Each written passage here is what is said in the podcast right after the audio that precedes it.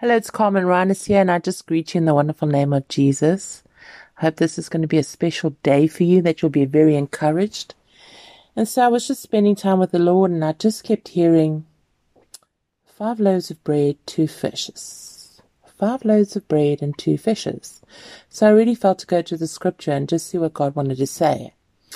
And so for my title today is, God wants whatever you've got.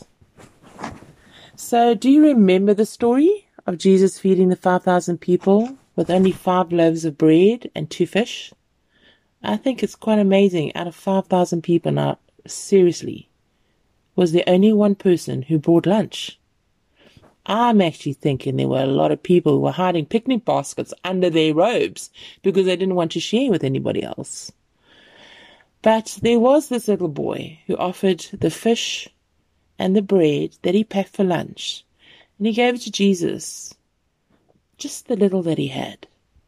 And God used it, not just to feed a lot of people, but he also showed them just how much he cares and how powerful he is.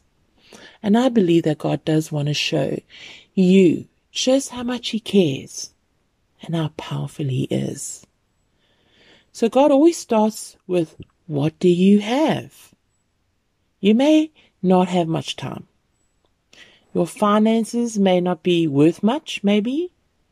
You may not even think you have much talent. But you can give God everything in your life. Give him your heart today. Give him your reputation.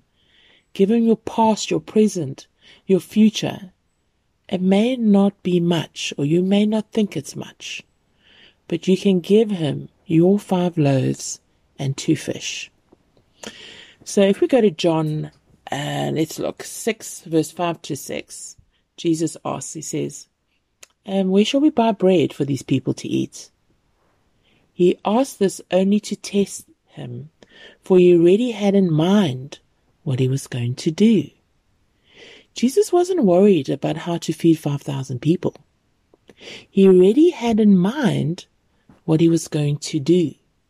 He saw the need long before the disciples did, and he had a plan. We need to understand this truth today. God always has the answer before you even know the problem.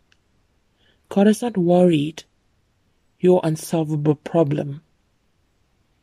It's not too late in the day for Jesus.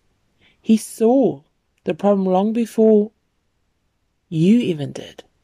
He knew it was coming, and he already had a plan for it. God knows the solution to your problem before you even recognize it's a problem. So why are you worrying? Why are you worrying about that situation or that circumstance? Just admit you have an unsolvable problem, and then give God everything you have. Watch him take your loaves and fish and turn them into a feast. Your little might be some prayer. Your little might be an encouraging word to someone. Your little might be a few rands. Your little might be just making a meal for someone or giving someone a hug. That might be your little.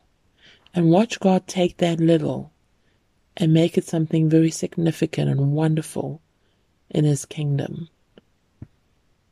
So I just want to encourage you to give him whatever's in your hand, whatever you've got. God knows the solution to your problem before you even recognize it's a problem. So trust him in your situation. Trust him in your circumstance. Because he's the God that can take a little and feed five thousand and still have twelve baskets full left over. He's the God of miracles. So I want to encourage you today to take the little you have, even if it's a little faith, and trust him that he can take your situation and change it and be glorified in it. God bless you.